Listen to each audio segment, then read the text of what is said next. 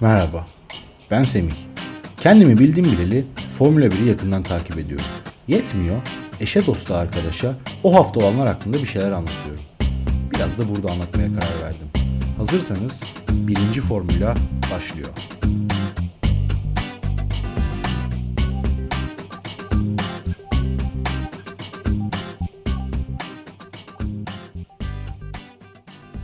Nihayet bir yarış hafta sonundayız. Acaba hiç yapılmayacak mı denilen 2020 Formula 1 sezonu en az 8 yarışlık bir takvimle karşımızda. En az 8 yarış çünkü takvim uzayabilir. Eklenmesi düşünülen yeni pistler var. Bir de bu sene hiçbir şekilde Formula 1'e ev sahipliğini yapmayacağını açıklayan yerler var. Önce onları geçeyim. Bakü yani Azerbaycan, Singapur ve Japonya bu sene kesinlikle olmayacaklarını açıkladılar. Takvime eklenebilecek pistlere gelirsek de San Marino Grand Prix olarak bildiğimiz Imola pisti ki yakın zamana kadar vardı zaten aday. Ama İtalya'da daha ilginç bir pist var. Bu sene eğer 8 yarış yapılırsa 8. yarış Ferrari'nin 999. yarışı olacak. Ve Ferrari 1000. yarışın ki arabaları eğer bu sene takvim normal şekilde geçilseydi birinci, bininci yarışlarını yapacakları için bu seneki şasisine de SF1000 adını verdi Ferrari. Mugello'da olmasını istiyor. Mugello Ferrari'nin evi. Evi derken pist Ferrari'nin malı. Ve Ferrari testlerini burada yapıyor. Arkaik bir pist. Ama bir şekilde o pistin içinde bulunmuş insanların altına göre de yarış heyecanını gerçekten çok iyi veren, çok mesleki anlamda çok tatminkar bir pist. Özellikle Ricardo'nun bu konuda bir yorumu vardı. Çılgınca bir tecrübe olur dedi Ricardo.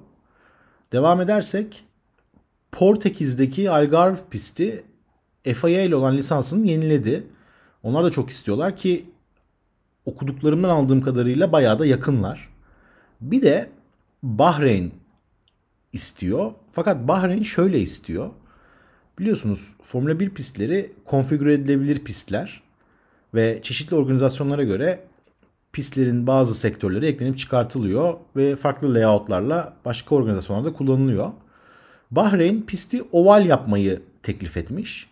Oval derken NASCAR pisti gibi hiç virajsız değil ama büyük bir U gibi düşünün pisti. Uçlarını birleştirecekler. Yine var olan virajlar kullanılacak. Takvim dışında yine bazı kural değişiklikleri ve e, FIA'nin aldığı bazı kararlar var bu pandemi süreciyle ilgili. Mesela bir yarış hafta sonu nasıl olacak diye soracak olursak bizdeki Hayat Eve Sığar aplikasyonu gibi bir temas takibi aplikasyonu kullanılacak. Bütün takım e, çalışanları bunu kullanmak zorundalar. Bir de güzel bir şey yapmışlar. Pilotlar dahil herkesin bir yedeği var. O yedekler hali hazırda test olup ne, testleri negatif çıkmış bir şekilde evlerinde oturuyorlar. Eğer herhangi bir zamanda asıl ekipten pilotlar yine dahil biri eğer pozitif çıkarsa takım onu karantinaya alıyor. Evinde bekleyen ve onlar da düzen, düzenli olarak test olup evinde bekleyen o yedek ekipten birini hemen nereye gitmesi gerekiyorsa oraya uçuruyorlar. Pilotlar demişken yedeklerini söyleyeyim. Bazıları belli oldu çünkü. Mercedes'in yedek pilotu Fandor. Red Bull'la Alfa Tauri'nin ilişkisi gereği Red Bull'un yedek pilotları aslında Alfa Tauri'nin pilotları.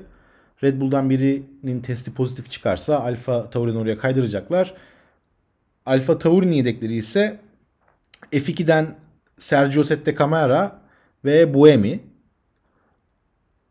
Giovinazzi Ferrari'nin yedeği. Bu da ilginç bence. Bir de e, Ferrari'nin zaten test pilotu olan ve süper lisansı da elinde olan Pascal Varlaine var. Alonso mesela McLaren'le ilişkilendiriliyor. Bir de Sergey Sirotkin. Hem Racing Point hem de Renault Nico Hülkenberg'le yakınlar. Özellikle Renault'un buradaki ilişkisi çok anlaşılabilir. Çünkü Renault'un test pilotlarının süper lisansı yok. Aynı şekilde Haas'ın da pilotlarının süper lisansı yok ki Günter Steiner burada lazım olursa bakarız deyip geçmiş. Kubica Alfa'nın yedeği. Williams için de Jack Aiken yine Formula 2'den ismi geçenler arasında. Devam edelim yeni kararlara. Jean Todt'un aktardığına göre pilotların o alışılagelmiş geçişi olmayacak. O iptal edildi. Bir de yarışın hemen starttan hemen önceki o çoluk çombalak herkesin ünlü ünsüz az ünlü herkesin arabanın başında poz verdiği o hengame olmayacak. Bir ara pitten çıkmak konuşuldu.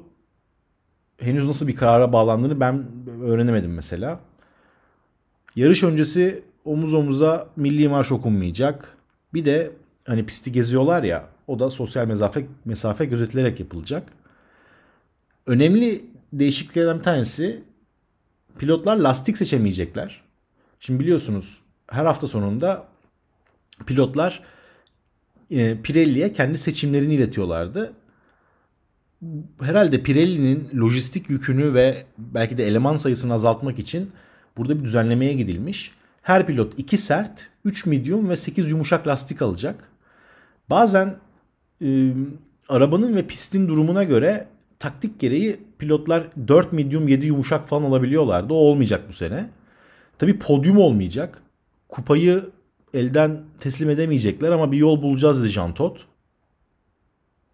Bunların dışında Formula 1 yönetiminden bağımsız olarak takımların kendi kendilerine aldığı bazı kararlar da var. Ki bunlar konuşuluyor ve bütün takımlar bunu benimsemiş gibi gözüküyorlar. Bir kere iki pilotun iki ekibi kesinlikle ayrılıyor. Bir garajdan diğer garaja mekaniker geçişi olmayacak. Orada teması minimuma indirmeyi planlıyorlar. Bu çok anlaşılabilir bir tavır. Çünkü takımların bu 8 yarışlık en az 8 yarışlık lojistiği devam ettirebilmeleri açısından her birey çok önemli. Çünkü Renault'dan birinin bir açıklaması vardı. Bir kişinin pozitif çıkması bütün takımı test etmek demek. O bütün takımı test etmek de bir gün sürüyor. Yani bunun bir antrenman günü olan cuma olduğunu düşünün. Sıralama turlarının olduğu cumartesi olduğunu ya da yarışın olduğu pazar günü olduğunu düşünün. Onu da geçtim hemen yola düşecek bunlar. Arabayla bir sürü yer gidecekler. Bu yüzden takımlar çok önem veriyorlar buna. O yüzden plastik balonlar bile görebiliriz. İnsanları kapladıkları devasa plastik balonlar konuşuluyor mesela. Bakalım yarın bunun şekli şemali ortaya çıkar. Son olarak bir de televizyon grafiklerinde bir değişiklik olacak ki bu planlanıyordu. Artık virajlardaki giriş ve çıkış hızlarını da göreceğiz. Bu önemli bir veri çünkü geçen sene mesela Ferrari'nin düşük hızlı virajlardaki zaman kaybından bahsediliyordu. Biraz farazi geliyor olabilirdi belki izleyenlere. Şimdi daha net göreceğiz bunu. Bizim gibi Formula 1 takip edenleri için de yeni bir parametre bu. Bence hoş olacak. Pazar günü sıra dışı bir sezona giriş yapacağız. Sıra dışı çünkü Formula 1 gibi verinin gerçekten çok önemli olduğu bir spor dalında çok uzun süredir ilk defa elimizde çok az veriyle başlıyoruz sezona. Bu işin matematiği açısından aslında bence böyle güzel bir kontrollü bir kaos yaratıyor. Sezona dair elimizde neredeyse tek veri kış testleri. Neredeyse kısmını birazdan açacağım. Kış testlerinde, Barcelona'daki kış testlerinde Mercedes hem pistte kalma anlamında en uzun süreye imza attı, en uzun sayıda turu attı. Hem de Lewis Hamilton yumuşak lastikle en iyi turu attı. Ama hemen arkasından Verstappen geliyordu ki Red Bull büyük beğeni topladı bence kış testlerinde. İyi bir araba yapmışlar. Verstappen medium'la attığı turu Lewis Hamilton'a çok yakındı. Tabi hemen sorular sorulmaya başlandı. Yani o dönemde o sırada Verstappen eğer bir yumuşak lastikle bu turu atsaydı neler değişebilirdi diye. Sonra Ferrari geliyor ki Ferrari hala bu downforce üretme işini beceremiyor. Bakalım. McLaren ve Racing Point Formula 1.5'u kazanmak açısından yine en favori iki takım olacak ki Racing Point aslında 2019'da Mercedes'in arabasını birebir kopyaladı gibi bir şey. şampiyon arabanın geçen seneki şampiyon arabayı birebir kopyaladılar gibi bir şey. Sonra Alfa Tauri ve Renault geliyor ki Renault kötü. Ki Ricardo'nun belki de e, McLaren hamlesini buradan okumak lazım. Alamıyor istediğini arabadan. Sezon içerisinde zaten Sainz'ın Ferrari'ye gelmesiyle başlayan bu domino etkisinde uzun uzun konuşuruz. Vettel mesela 2021 sezonu için hala bir kontrat bulamadı. Ocon geri dönüyor. Bence önemli.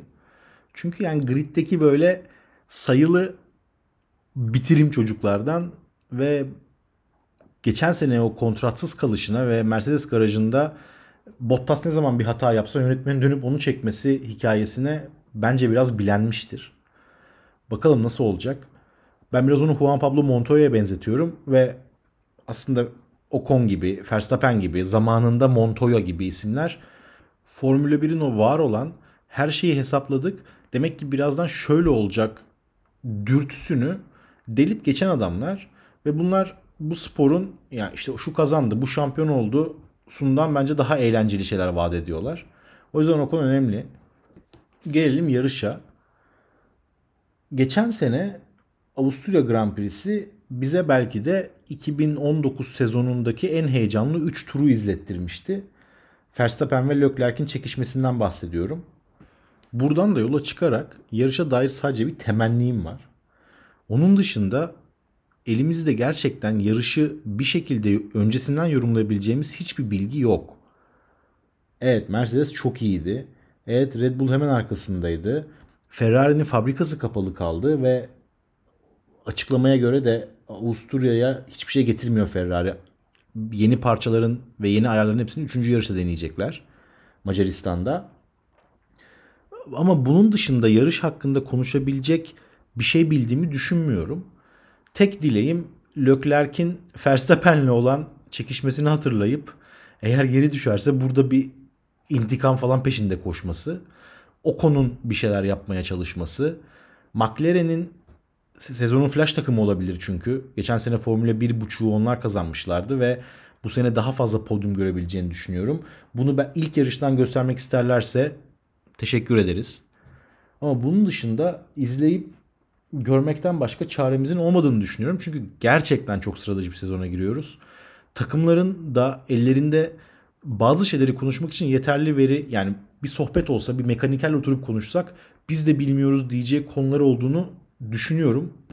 Mesela Ferrari'de Vettel'in tutumu ne olacak?